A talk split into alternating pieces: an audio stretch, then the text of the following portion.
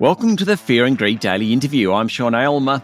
There's a shift happening among equity investors at the moment. According to share trading platform Stake, more people are moving from active to passive investing, or at least including index funds in their portfolios. Let's take a look at what else investors are buying, both here and in the US, and what trends we might expect from the next 12 months. Remember, this is general information only, and you should seek professional advice before making investment decisions. Matthew Leibowitz is the co founder and CEO of Stake, which is a great supporter of this podcast. Matt, welcome back to Fear and Greed. Uh, cheers, Sean. Thanks for having me. Passive investing, that sort of surprises me, to be honest, at the moment.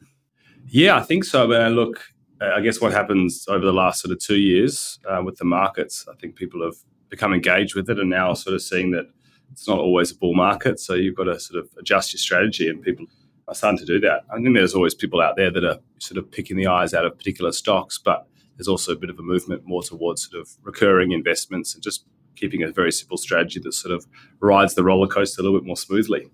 Okay, so when we talk about passive and active investing, we're talking about sticking to a benchmark. It might be the S&P 200 or top 20 stocks and that's kind of what you're buying. Active is more kind of trying to beat the market, shall we say? That's in very layman's terms, Matt. Is it because of there's this uncertainty around the place at the moment that uh, many investors are thinking, "Oh, let's just do what the market does"?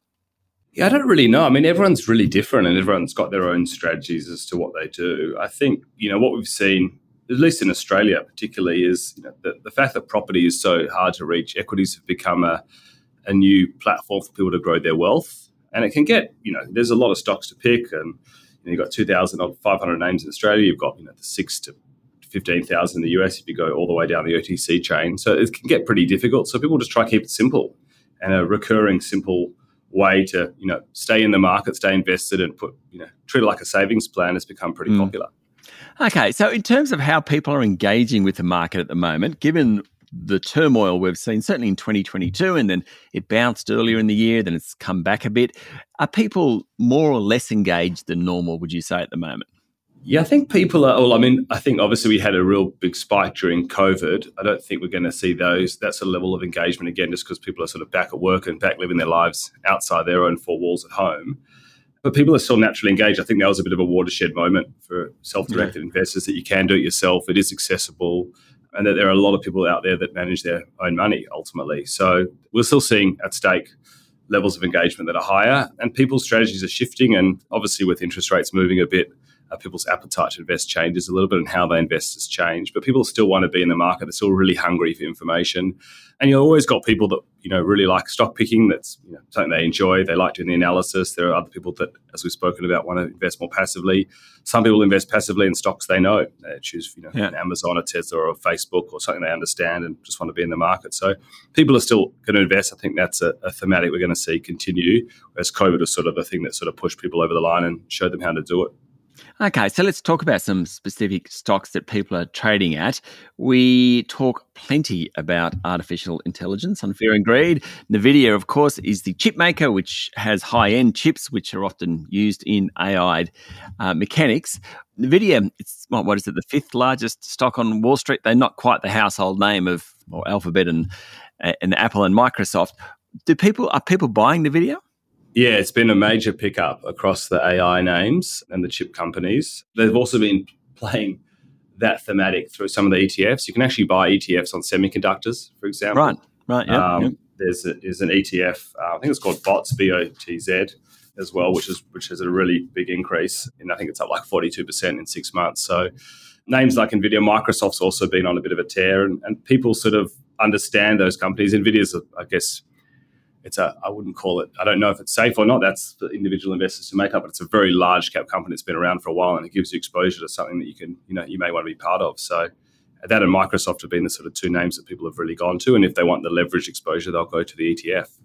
Okay, and what about locally? Is it are there any stocks here riding that AI wave? I think WiseTech's probably the one. Really, it's been a you know a name in the in the on the ASX for a while that's sort of been you know an attractive tech name and that's up 125% over a year. That's the biggest beneficiary, really. I don't really know the ins and outs of that business, so I can't comment, but it's been the one that seems to be uh, attractive to investors that want that exposure. I, I did notice Appen the other day talking about uh, potentially riding the AI wave, and Appen they can't. I mean, the way I think about Appen is they they human test all the stuff that eventually is done mechanically. Is that a fair description of Appen? I'm not sure that's a fair description of Appen or not, but they, they're certainly talking up AI. Yeah, I think that probably suits their agenda. If you actually look at the stock, it hasn't really moved much in the last year. So maybe they're trying to move into that space. Investors haven't bought into it necessarily. Like it's had a bit of a, a run over the last few months, but given a bit back. But um, I don't think it's the, the name that people rush to in Australia for uh, AI no. exposure. It may just be a, um, a strategic thing they're looking at doing. Stay with me, Matt. We'll be back in a minute.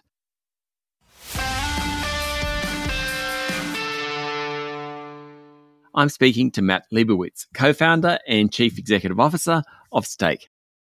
Okay, what about the banks? I mean, the big four here and Macquarie are such major parts of our index. Are they popular in Australia at the moment?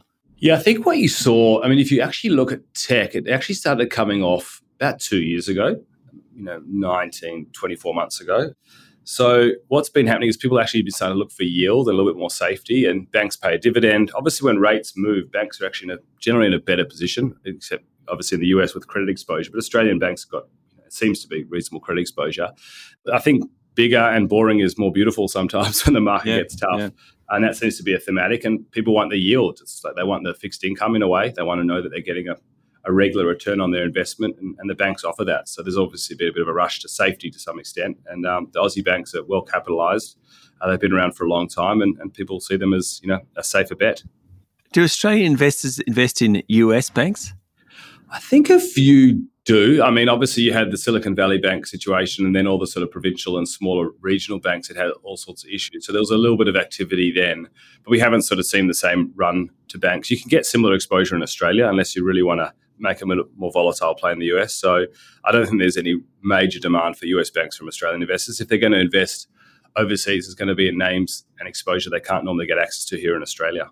Okay, so I mean, presumably Tesla's one of those guys. Yeah, Tesla's always a popular name, although it's drifted back a little bit. I think the Twitter Elon Musk situation has sort of taken a little bit of shine off it. Plus, the stock price has moved the other way. I think it's moving more into you know that artificial intelligence we spoke about before. That sort of exposure.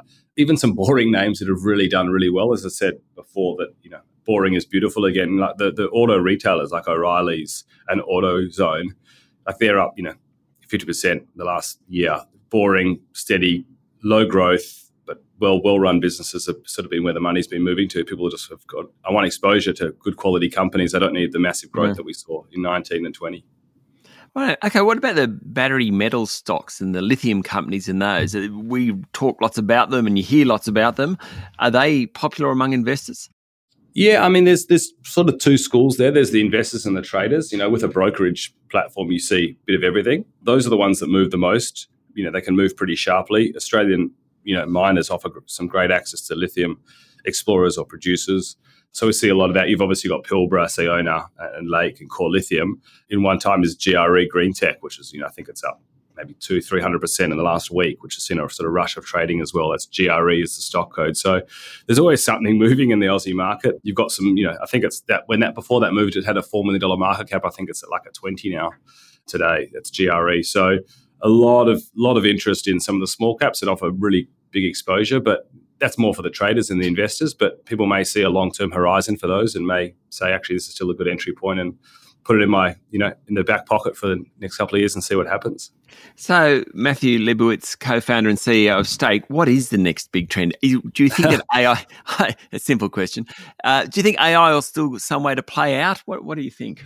Yeah, I don't really know enough, and I don't have a crystal ball, nor would I ever want to speculate as to what's going to happen. I think, look, these things, you know, we saw it with marijuana stocks way back when we first started Stake. They were the hot thing, and they sort of went nowhere. I mean, this stuff can. There's always going to be one or two winners from each category. It obviously depends on the industry, but you know, AI is, you know, I, you know, use Chat GPT. It's absolutely very powerful, and where that goes, it's, it's pretty scary.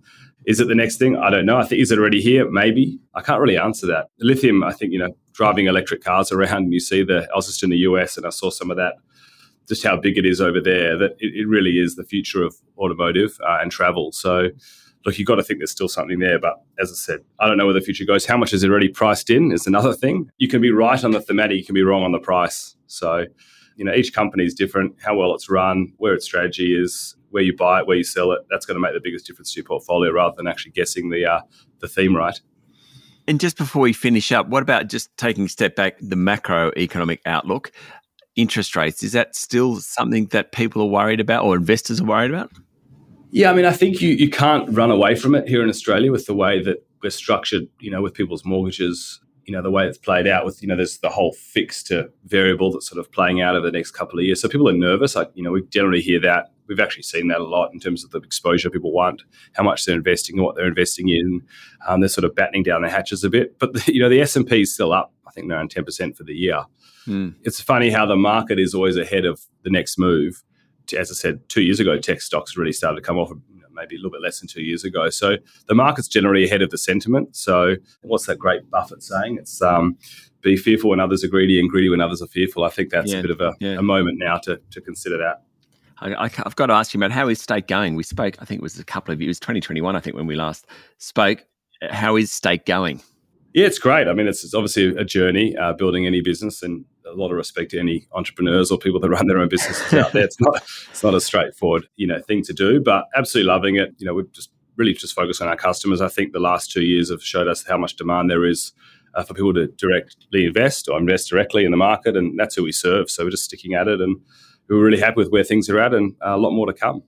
Matt, thank you for talking to Fear and Greed. Cheers. Thanks for having me. That was Matthew Leibowitz, co founder and CEO of Stake, which, of course, is a great supporter of this podcast. This is the Fear and Greed Daily interview. Remember, you should get professional advice before making any investment decisions. Join us every morning for the full episode of Fear and Greed, Australia's most popular business podcast. I'm Sean Aylmer. Enjoy your day.